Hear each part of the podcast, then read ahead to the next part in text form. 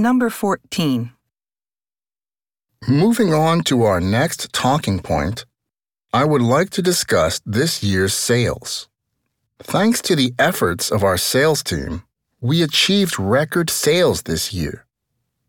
I think we should reward them for their hard work. I would like to give each employee twice their normal bonus, and I am willing to give up my own bonus to do so. What do the rest of you think? Question. What is one reason that employees are being rewarded?